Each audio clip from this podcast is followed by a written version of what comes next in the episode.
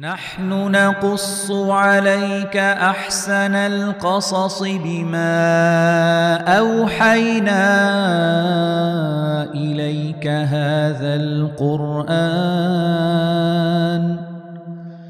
وإن كنت من قبله لمن الغافلين السلام عليكم ورحمة الله وبركاته الحمد لله وحده والصلاة والسلام على من لا نبي بعده أما بعد Welcome to our uh, part two of the series of the Prophet Nuh alayhi salam, which is of course a uh, broader, uh, a longer series that we're doing about the lives of the prophets. Um, so we began with the Prophet Adam alayhi salam. Now we are now with the Prophet Nuh alayhi salam, and uh, we had gone over in our last uh, uh, seminar or the last lecture uh, pretty much the majority of the Quranic verses, not every single one, but basically the most important ones that mention uh, the story of the Prophet Nuh alayhi salam. Now we're going to go back and dissect in a different manner and try to discuss um, uh, what we can know and learn, and also if we can uh, ascertain aspects of the life of Nuh alayhi salam and square it up with what we know of our own human history. So today will be uh, part two, and we're going to begin by talking about when did the Prophet Nuh alayhi salam live and what do we know about uh, the chronology of him vis-a-vis the other prophets? So when it comes to the time frame, obviously uh, we don't really have any archaeological evidence uh, per se uh, of the existence of many of the uh, prophets of uh, our tradition. And so what? That it is what it is. Uh, neither should we go to extremes and and you know pretend that there are, nor should we be this be a point of concern to us. So what? If they haven't uncovered anything about the Prophet Nuh salam, well, that's their archaeological research, and we believe in the Quran, and the Quran has told us of the existence of Nuh salam. And by the way, for those Muslims out there who believe that the Ark has been discovered or found, and they find pictures online and whatnot, please understand uh, there's not um, really there's no actual uh, shred of historical evidence. What you find of pictures, this is um, uh, what's a nice way to put this? Somewhat of a historical scam, somewhat of a uh, internal, you know, self-validation by believers who think that they're going to find the ark and whatnot. No, there is no uh, hidden ark that has been discovered. We believe in the ark because the Quran says so. We don't need to find some false archaeological discovery. So please be a little bit more uh, verifying and don't just believe any picture you see online. So we don't really have any actual archaeological evidence of uh, the people of Nuh alayhi salam or of the uh, uh, mention of the Prophet Noah or Noah in uh, ancient times. And so what? It is what it is. Uh, the Prophet Nuh alayhi salam would have existed very, very, very early on. Now, when I mentioned uh, the story of Adam alayhi salam, I mentioned a little bit about a probable timeline. And if you go back to that lecture, I mentioned that uh, it is a very interesting question. When did roughly the Prophet Adam live? And I, if you listen to that lecture, go back, we basically don't know for sure. And neither is it a point of our theology. So we shouldn't make any definitive claims. Uh, that having been said, if we were to posit Adam alayhi salam to be very early, 50,000 years, 100,000 years, 150,000 years, it doesn't matter to us as believers. It's all fine and good. And so, uh, because we have archaeological remnants of human beings, we have uh, the bones of Homo sapiens, our own, you know, ancestors, our own exact, you know, people and creatures in DNA. We have verifiable evidence. This is yaqini, this is qat'i, this is indubitable. It is beyond uh, a shadow of a doubt that human beings have lived on this earth for uh, many, many tens of thousands of years. In fact, uh, probably more than 150,000 years. So that being the case, well then, if we extrapolate Adam alayhi salam back to 100,000, 150,000, well, then what remnants will remain? A lot of people don't understand this, that uh, we really don't have archaeological uh, remains of histories beyond 5,000 years, right? Our recorded history of mankind only goes back, you know, 3,000 years, 2,000 years, 4,000 years. That's it. History has not been written down and recorded. We have remnants of uh, structure. We have, you know, um, the, the, pillars that we find in some island, Easter Island or whatever, you know. We have remnants of pillars and structures that might date back in Turkey. They uncovered um, a, a, monument that was built maybe 9,000 years ago. That's all we know. It's a monument. We just have a, a, a clearly human ordered structure. It's not something that is just coming uh, out of nowhere. People have built something, but who they were what their names were, what their legacies were. They didn't record history, right? History has not been recorded, uh, written. Mankind, uh, the the art of writing is relatively recent. So if Nuh alayhi salam and his name and his ark has not been recorded in ancient history, that is exactly what we would presume because ancient history has not been recorded at all. We don't have a shred of information about actual names of peoples and dynasties and whatnot, you know, before 5,000 years, much less 50,000 uh, years. So, if we don't have anything from the archaeological side, what do we know from our theological side? From our side, as I said, we thank Allah, unlike the Bible, we thank Allah, we don't have a timeline.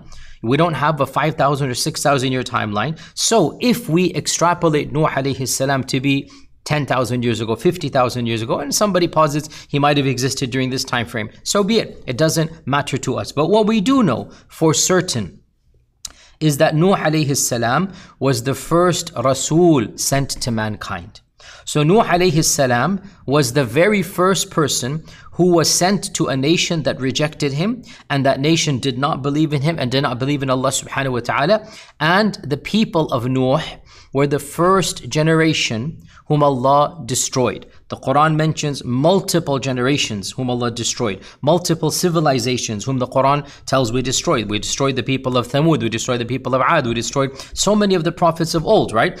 كذبت قوم نوح كذبت أصحاب الأيكة كذبت so many people uh, were destroyed دمرناهم you know منهم من أغرقنا some of them we drowned some of them uh, a storm came some of them a loud noise came some of them uh, a zelzala an earthquake came the first civilization to be destroyed by Allah was that of the Prophet Nuh alayhi salam. Therefore, without a doubt, we believe as a part of our theology that Nuh alayhi salam existed very, very early on. After Adam, the first Rasul that was sent to mankind, Adam was not a Rasul, Adam was a Nabi. Adam was a Nabi because his children believed in him, right? And if you remember, we discussed the, dis- the difference between Rasul and Nabi many, many, many uh, uh, lectures ago, at the very beginning of our series.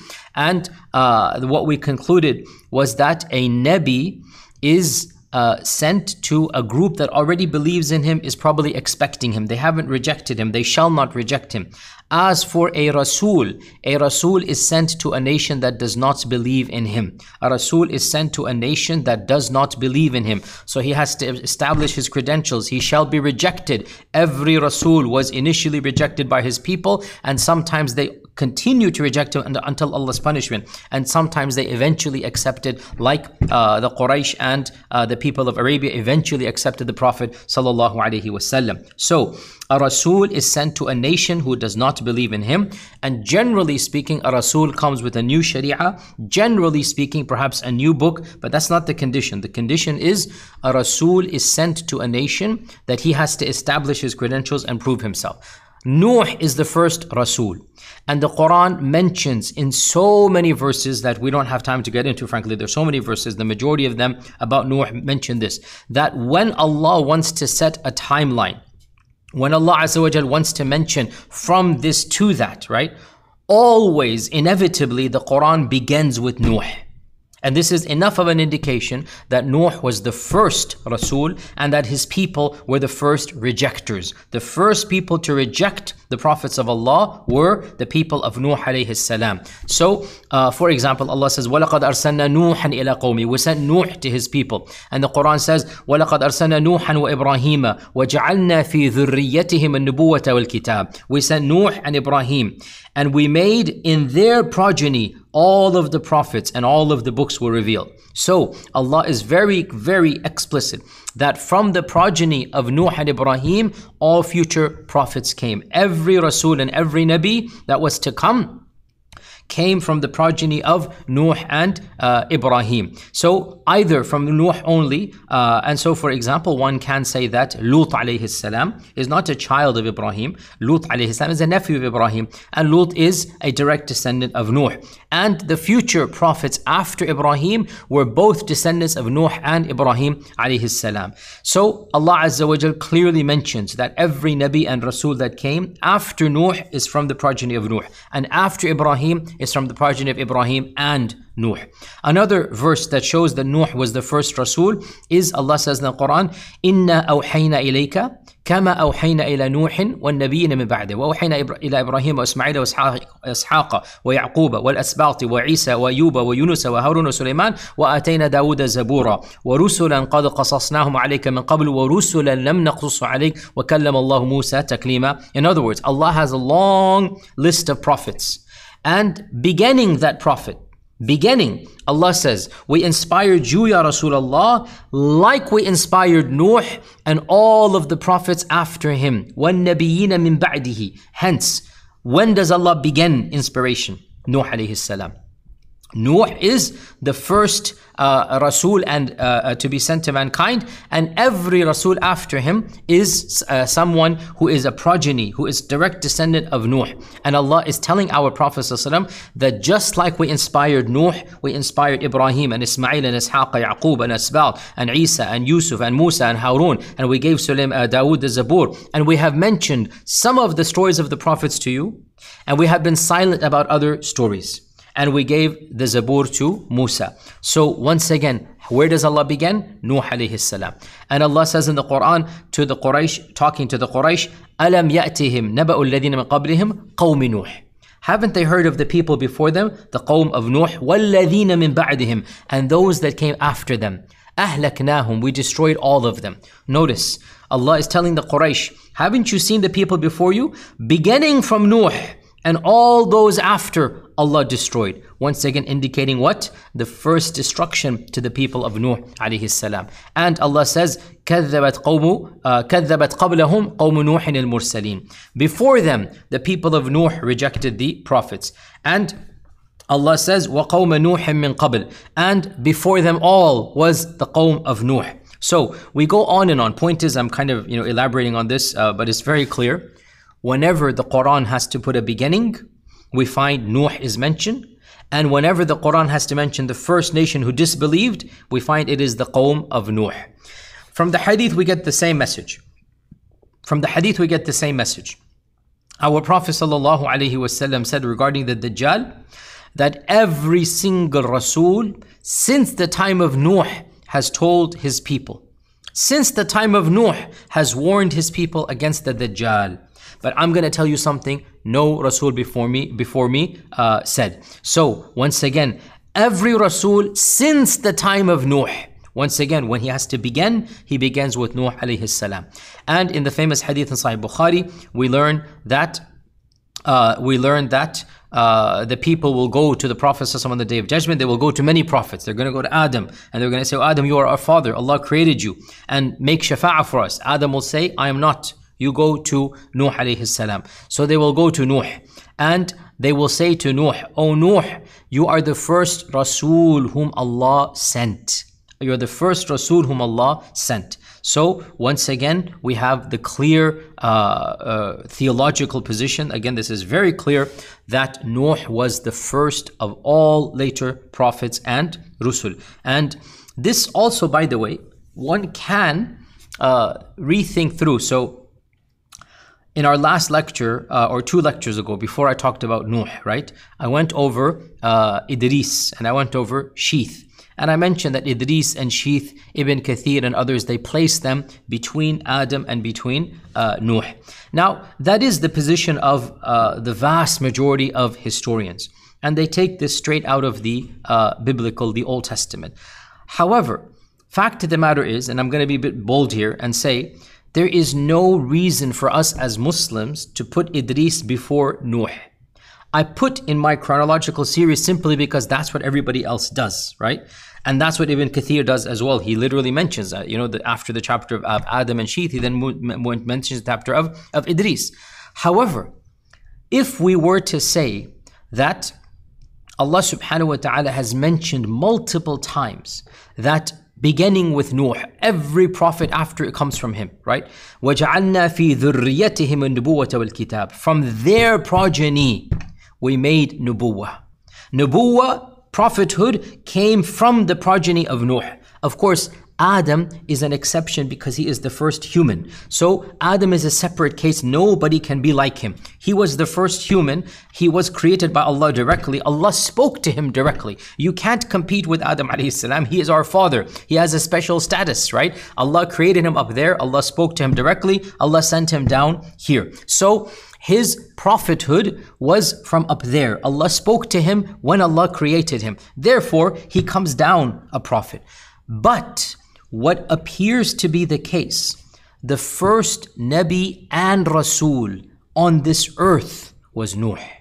And this is what the Quran and the Sunnah clearly seem to indicate. So, with utmost respect to other scholars, and again, I know I'm going out on a limb. I know perhaps some others were, are going to, you know, find this problematic because again, the notion comes uh, that you know, who are you to go against, you know, Ibn Kathir and whatnot. And um, uh, again, I'm not going against. I'm simply presenting to you. Ibn Kathir has an opinion. Others have their opinion, but there's no Quranic reason to believe that Idris alayhi salam is preceding Nuh. On the contrary, the Quran might actually indicate the opposite. So, for example, in Surah Maryam, which I quoted, uh, I think two lectures ago, I quoted Surah Maryam that Allah mentions Idris by name.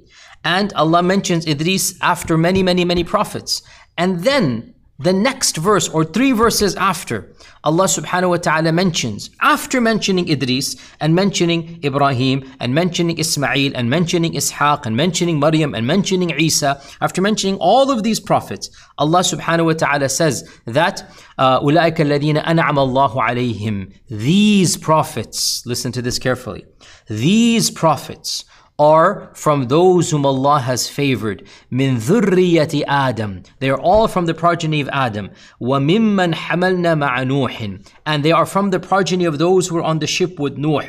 Wa min dhurriyati Ibrahim wa Israel. And they're from the progeny of Ibrahim and Israel. And we have favored them all.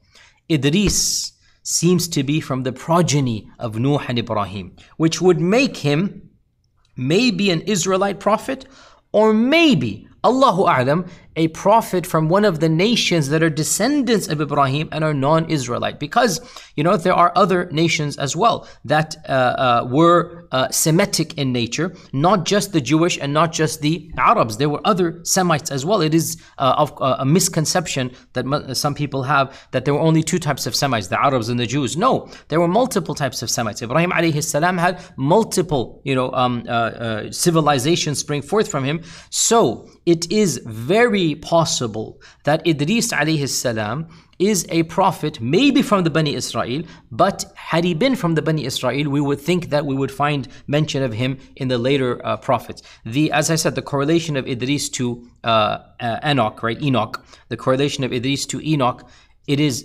biblical. It's not Quranic, right? So some of our scholars correlated Idris to Enoch. There's no Quranic evidence. There's no Sunnah evidence to do so. We can posit and the Quran, in my humble opinion, seems to suggest this. Now, to be clear, I'm not stating categorically this is the case. Allah knows best. But I am stating that there is no reason for us to place Idris before Nuh. There's no reason for us. Idris can, uh, can be after Nuh. And in fact, I am stating perhaps the evidence seems to suggest that Idris is of the children of Nuh.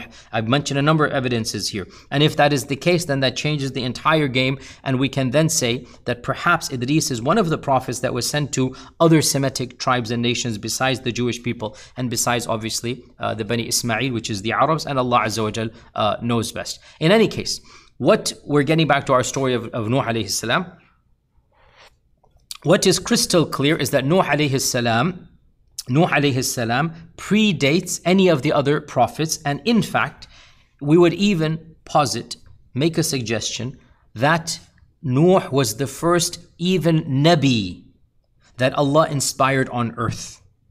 Because إنا أوحينا إليك كما أوحينا إلى نوح والنبيين من بعده والنبيين من بعده We inspired you يا رسول الله like we inspired Nuh and the Anbiya after him. Now, Nuh was both Nabi and Rasul. So Allah says Nuh as if he is the first Nabi. Now, pause here. How about Adam? We explained Adam is an exception, and Adam remains an exception, and Adam uh, came down from Jannah. Adam is created up there. Allah spoke to him up there. So, Allah is saying to the Prophet, Ya Rasulullah, we chose you, we, we sent Jibreel to you, like we sent to, like we sent to Nuh. Jibreel did not communicate with Adam first. Allah communicated with Adam directly. Imagine that. We went over the story of Adam, right? There was no Jibreel that communicated with Adam firstly. Jibreel comes later in the picture. Allah directly communicated with Adam. That's a separate hukum. So when Allah is speaking to our Nabi, our Rasul, and he says, Ya Rasulullah, you're not the first. There's many before you. Allah does not begin with Adam because Adam, as I said, has a special ruling that Allah spoke to him directly. As for Nuh, Jibreel was sent down. And so Allah says, Ya Rasulullah, you and Nuh and all the prophets uh, between you. Therefore, Nuh alayhi salam uh, is the first Nabi and the first Rasul on earth. Uh, and uh, uh, also, this um, the from from this, then we can derive another point. Another simple theological point, there should be no controversy over this. And that is that Nuh alayhi salam uh, was sent to an idolatrous nation, which means that sometime between Adam and Nuh, idolatry was introduced. This is common sense. You really cannot have it any other way. We firmly believe that the first man, the first of mankind, were monotheists. The first of mankind believed in one God, worshiped one God and they had morality, they had akhlaq, they had religion. They had uh, the uh, noble teachings of our Creator about the purpose of life, heaven and hell, Jannah and Nar, resurrection. And Nuh is coming, and Nuh is sent to an idolatrous nation. Therefore, common sense and the Quran, both, yani logic, they say, it, they will tell us that polytheism, pantheism, idolatry was introduced at some point in time between Adam and between Nuh alayhi salam. And the Quran is very clear on this point. Multiple verses. كان الناس أمة واحدة ثم اختلفوا فاختلفوا right man used to be one ummah meaning one religion right ummah here means one religion right they believed in one faith right all of mankind was one ummah ثم then they differed فبعث الله نبيين then Allah sent uh, prophets and uh, messengers مبشرين ومنذرين in Surah Yunus verse 19 وما كان الناس إلا أمة واحدة ثم اختلفوا right Allah says very clearly don't you know indeed all of mankind was ummah wahida then splits occurred between them then the divisions began therefore Nuh alayhi salam is being sent because monotheism has been corrupted. The belief in one God has been supplanted by belief in many, many gods. Now, this belief seems to be absolutely logical and complete common sense. Do realize this is a point of faith and we are firm on it modern historians of religious studies modern anthropologists of religion you know everybody who you know has theories of religion whether it's you know uh, Emile Durkheim or whoever it might be you know your standard uh, famous sociologists and, and, anthropologists of religion uh, you know they all have the exact opposite understanding. And they believe that monotheism is a later invention. It is a Mesopotamian invention, they say. It is an invention of the Bronze Age. They believe that primitive man, prehistoric man, uh, was by nature shamanistic or polytheistic or, you know, very superstitious or believing in a multiplicity of gods. And that monotheism is an aberration. Monotheism is a late uh, invention. Uh, the Jewish people were the most famous for it, but there are, you know, um, precursors to it in other uh, civilizations. And this is not the point to teach you anthropology of religion. You can take any class in any university, and you will come over all of these theories. No mainstream anthropologist believes what we believe, and so what? We have our theology and beliefs, and they have theirs. And you know, in the end of the day, um, uh, we we understand why they would say this because they don't believe in our uh, textbooks. And when you look at the remnants of civilizations, when you unearth and and and dig up, you know, uh, earlier peoples, you do find icons that are clearly religious. You do find, you know, idols. You do find things like this. So, in their unearthing of previous civilizations, their notion is that polytheism was the dominant. And also, one of the things they do, which is again very superficial, but again, and again, some of them, I'm not, I'm, I'm, there are many who are exceptions, but some of them say, oh, look at, you know, primitive societies, societies that are cut off from civilization, whether they're in, you know, uh, or the Aborigines before they were discovered, or, you know, uh, people in certain islands, the Sentinelese people that are still untouched, or various people in Africa that are living cut off from civilization.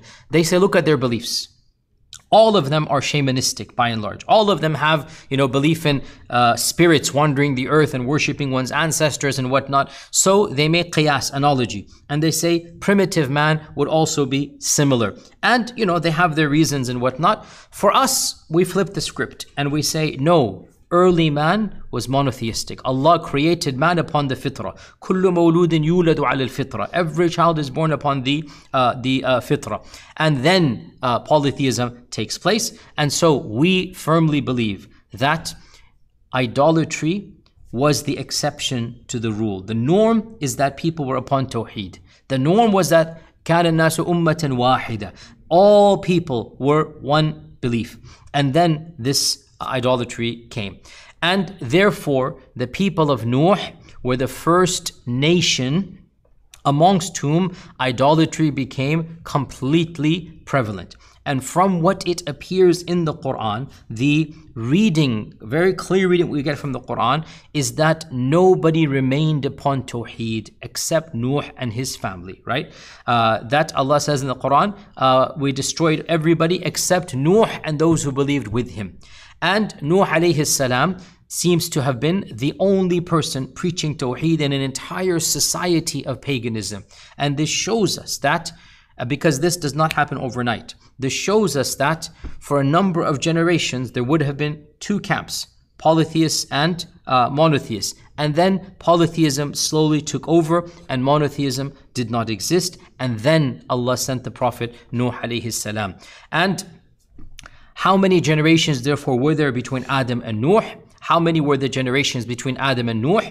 Well, it is famously reported uh, in our history books and in the traditions attributed to some of the companions, most predominantly Ibn Abbas, that there were 10 generations between Adam and Nuh. Now there's a weak hadith, the famous weak hadith that I have mentioned multiple times, uh, which is in Musnad, which is in the Sahih Ibn Hibban, uh, three, four, five pages of Abu Dhar al-Ghifari, allegedly asking the Prophet a whole bunch of questions. I went over this hadith so many times because most of these questions are mythological, right? Like who was the first this, who was the first that, and you can just sense that this hadith doesn't make sense. And one of the questions was how many generations between Adam and Nuh, right? And the Prophet allegedly said 10. I mentioned this hadith is deemed to be weak by almost all scholars of hadith, and it is weak. It is actually very weak. So there is no evidence from the Prophet As for the Sahaba, there is a statement from Ibn Abbas which is reported in the Mustadrak of Al-Hakim and in other books as well. At-Tabari also mentions this, that between Adam and Nuh were 10 generations, all of them upon Tawheed. Between Adam and Nuh were 10 generations, all of them upon Tawheed. Now, this athar, uh, as my, my methodology has been from the beginning of this series, uh, I have been very clear in this point that anything we find of a historical nature from the tongues of great ulama and from the tongues of the Sahaba and Tabi'un, uh, we respect it, but it doesn't take the level of the Quran and Sunnah. And therefore, if Ibn Abbas indeed said this, Jayyid, good, but it doesn't become a point of faith. And frankly, uh, there is no reason for us to accept this, frankly, because it does not make sense that in 10 generations, Tawheed was wiped out and replaced with uh, shirk. It does not make sense that uh, 10 generations were upon Tawheed and then one generation came and it flipped and it became upon paganism. Uh, and actually this notion of 10 generations we find it literally in the old testament. So like much of the uh, if you look at the the, the story of noah uh, noah and you look at the genealogy you find exactly 10 people uh, between adam and noah. In fact the bible even mentions around 150 years before the between the death of uh, Adam and the birth of Nuh alayhi salam. And even Ibn Kathir, by the way, uh, himself dismisses this 150 years and he posits that uh, maybe each one of these generations lived many hundreds or thousands of years. And Therefore, in all likelihood, between Adam and Nuh were thousands of years. This is what Ibn Kathir says. Where does he get that these generations lived for many, many years? He gets this from inferring from the Quran that Nuh lived 950 years amongst his people. This is in the Quran. Nuh lived 950 years amongst his people. And so, him, Ibn Kathir, and other scholars derive from this a point, and that is if Nuh lived 950 years, then everybody in his generation also lived a long period of time, and those before him lived longer periods, and those after him lived longer periods. Uh, just, and again, there's no problem in stating this. However, uh, throughout this series, I'm going to be very clear about what is a point of belief and what is an opinion. The claim that generations lived many, many centuries is not a belief of ours, it is a claim. All we are required to believe is Nuh lived 950 years and longer. As for the people of Nuh and the grands and the grandchildren of Nuh and the grandfathers of Nuh, we are not told anything, and there's no reason for us to affirm or to deny. Allah knows best.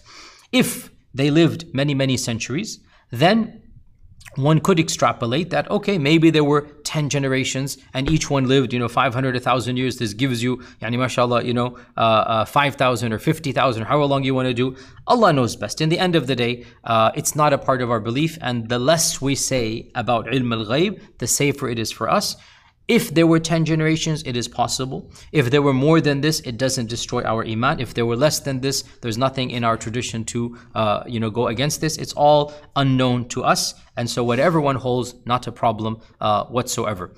We also learn uh, from uh, the athar of the Sahaba, and again, Ibn Abbas is the, the primary um, person saying this, that idolatry began in the people of Nuh by venerating righteous people and that uh, Allah mentions the names of the idols of Nuh, right? This is only mentioned once in the Quran.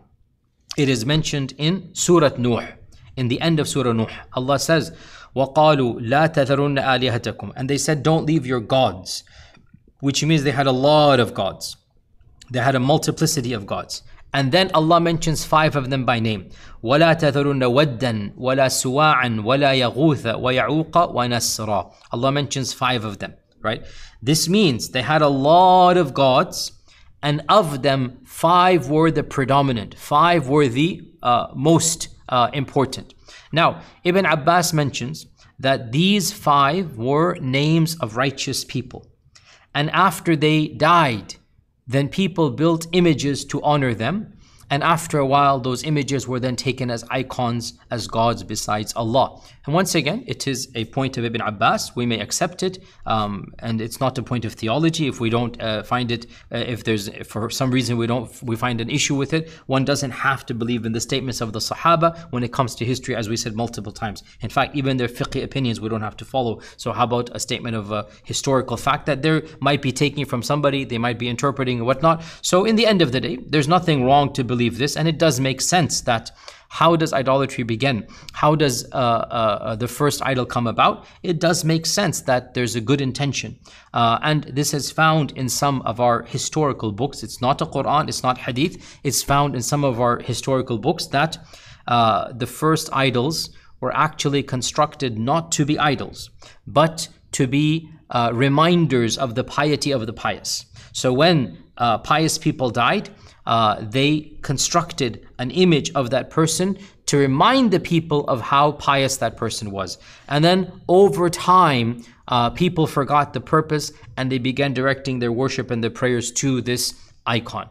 So again, it could be the case, and there's nothing wrong with uh, you know narrating this. And in the end, Allah Azza wa Jal, uh, knows best. However, there is a slight issue, uh, a slight you know problematic problematic issue has been raised by a number of scholars, including Fakhruddin al-Razi and um, Ibn Ashur and other uh, scholars of our tradition. Those that are you know a little bit more, uh, let's say that you know they're they're kind of thinking things through, and that is that. Hold on a sec. How do we have Wad Suwa' Yaghuth Ya'uq Nasr as names of the idols of, of Nuh And these are the names of the Arabian idols at the time of Islam as well. Because, you know, Wad uh, or Wood is a pre Islamic uh, god, uh, an idol. Uh, he was the national god of the uh, Minaeans of South, uh, South Arabia, and there was a symbol of the snake associated with him. He's also called Waddum and Waddab and whatnot. And in the Islamic history, we learn in the Sirah that Wad was worshipped, or Wood, because both names are pronounced Wood and Wad, was worshipped by the Banu Kalb, the Kalbites, the Kalb tribe. And his idol was located at Dawmat al Jandal. And the Prophet ﷺ sent Khalid ibn al Walid to destroy that idol.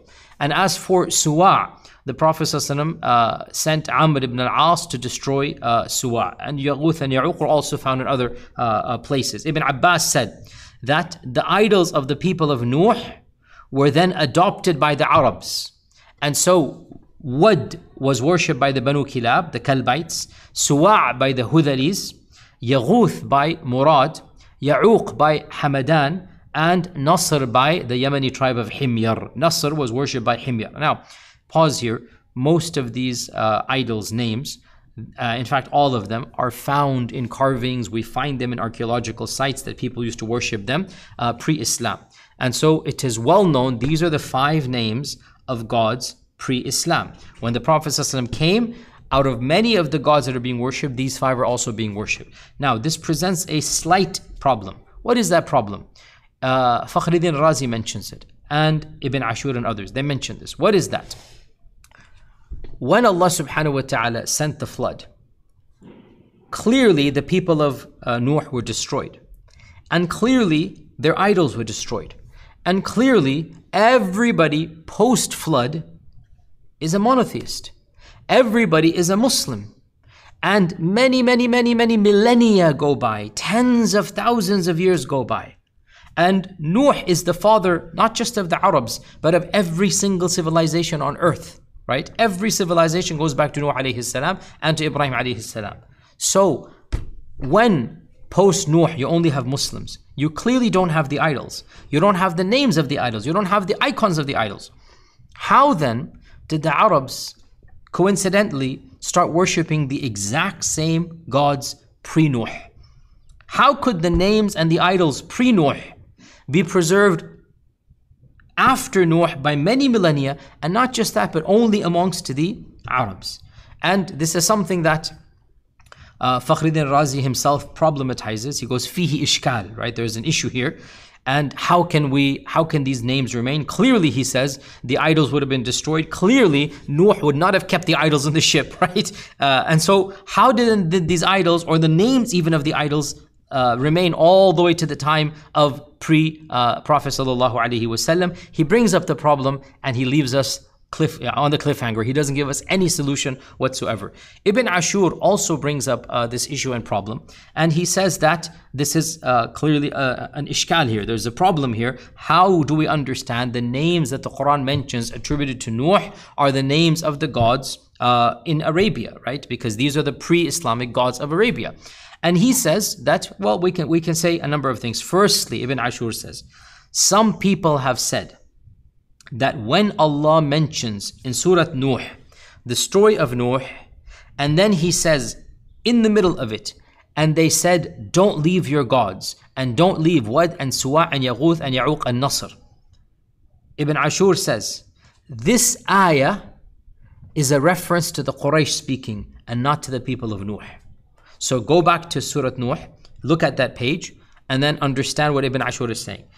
وَقَالُوا لَا تَذَرُنَّ آلِهَتِكُمْ And they said, who is they? Well, the context seems to indicate the people of Nuh said.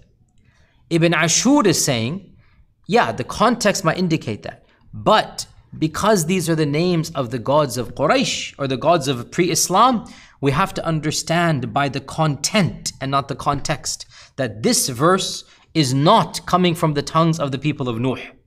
Rather, Allah is talking about what the Quraysh say. He mentions some of the scholars have done this to solve this ishkal. Then Ibn Ashur says, وَفِيهِ تَكَلُّف. But this is kind of stretching it. It's a bit far-fetched because there's no indication whatsoever. The whole surah is about Nuh and the people of Nuh.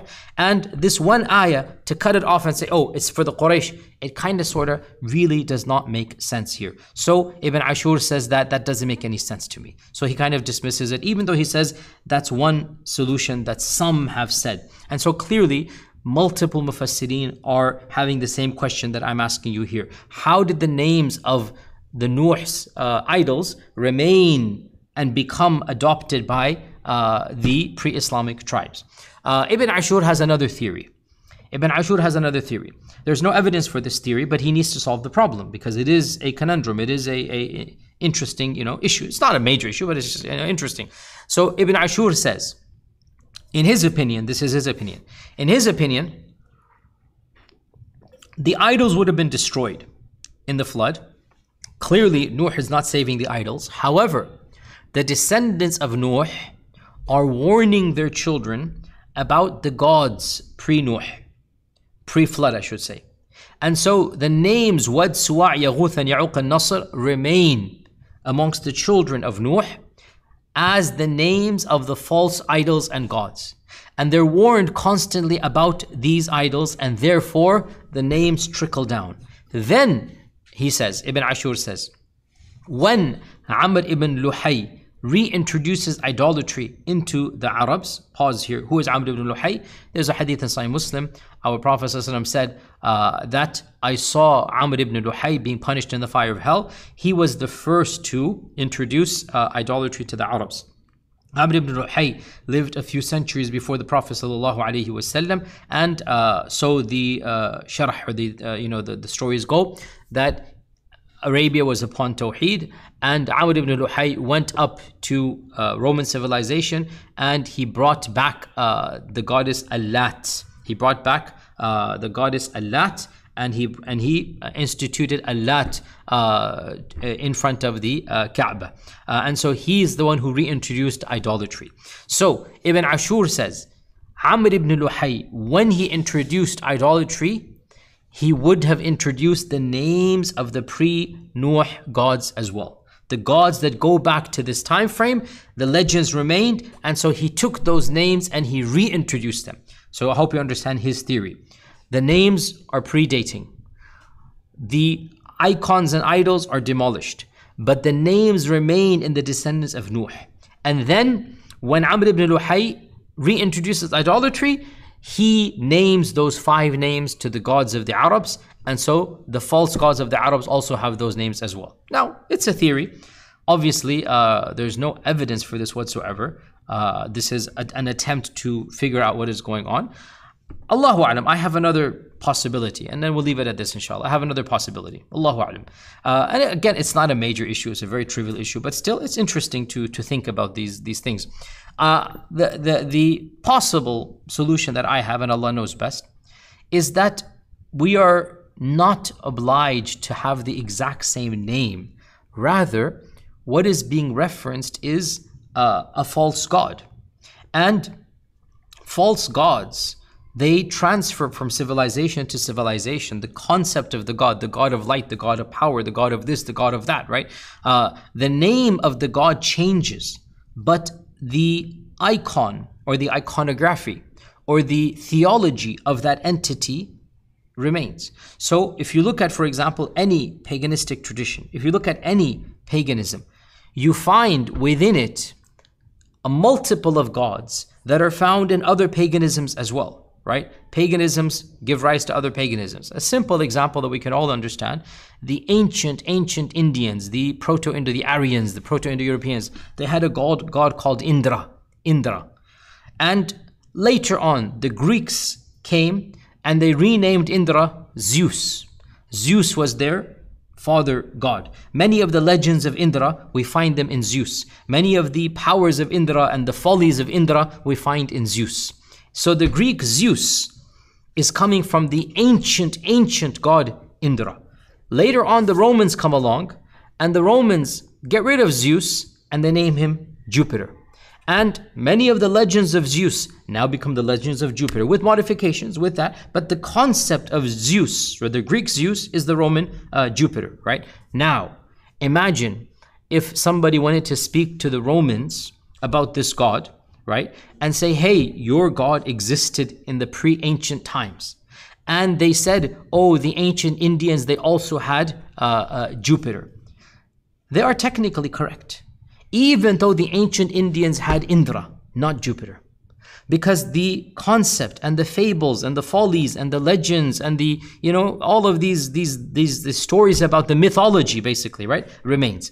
So, if a Roman person were to be told that, oh, the ancient Indians also worshipped Jupiter, he would not be incorrect even though the ancient Indians would never have heard the term Jupiter. And Jupiter has come from Zeus, and Zeus has come from Indra. You get my point here. So, when Allah is mentioning these names, this is a theory, I have it, and I don't know, it could be right, you could throw it out the window, no problem, but we're trying to reconcile uh, an issue uh, of how these names survived when clearly civilization has been destroyed and the gods have been destroyed. And a response could be, as Ibn Ashur said, you could do a Fakhruddin al-Razi and bring up the problem and don't answer it. And this is another theory out there and Allah knows best. And that is that when Allah mentions the five names, yes, the five names are pre-Islamic. Yes, they are Arab names. They don't, the names are not the names the people of Nuh used. But the concepts, the mythologies, those are exactly the same. Or we should say, not exactly, but you get the point here, the, the bases of them. And therefore, if Allah uses the names that were prevalent in pre-Islam, even if the people of Nuh did not use those names, but it's the same iconography, iconography. It's the same theology. It's the same mythology. Well, then this is technically correct. Just like if somebody were to be told in Rome that, hey, your God was worshipped in India, your this idol was worshipped in India a thousand years ago, right? And Jupiter has been worshipped, you know, in many civilizations. He would be technically correct, even though the name Jupiter would not be known to anybody. Even the people of, of Greece would not have known Jupiter. They would have called him Zeus, right? Doesn't matter. The concept is there. So Allahu Alam, this is one way to, uh, you know, understand and then uh, not have any uh, um, uh, problems with this, inshallah ta'ala. And any case, if other if people have other uh, suggestions or ideas, do some research in history because here's the point, like I said, we have incontrovertible evidence that these five names are names of idols at the time of Islam. And the Prophet Noah is millennia before Islam. So to have an overlap with the five names of the Arab gods and the actual gods of Noah it's a bit, you know, scratching of the head. And that's what many of our early scholars said. How can this be the case, right?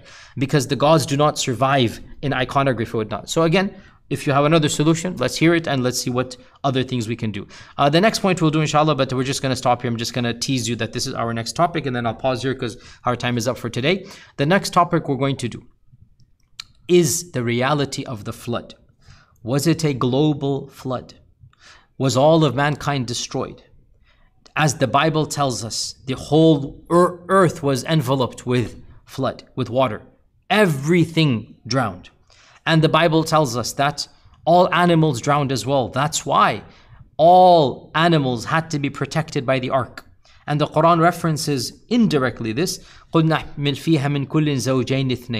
said to carry two of every species, right? This is straight the you know the, the notion of everything having been destroyed except those who are on the ark, right? And of course, the biblical story is that, you know, a male and female of every animals was put on the ark. And uh, all the other animals were destroyed. And then obviously from that, all other animals came um, after that. So there was a new Genesis all over again. And so is this something we believe as Muslims? Was the flood global? Did the flood destroy all of mankind? What are we to make of the fact that uh, we don't seem to find any flood that was global in all of human history. And again, we can verify this um, quite easily if you look at you know uh, the science of, of, archaeology. If you look at the realities of, of uncovering um, the past and whatnot, there are signs that are left of this nature.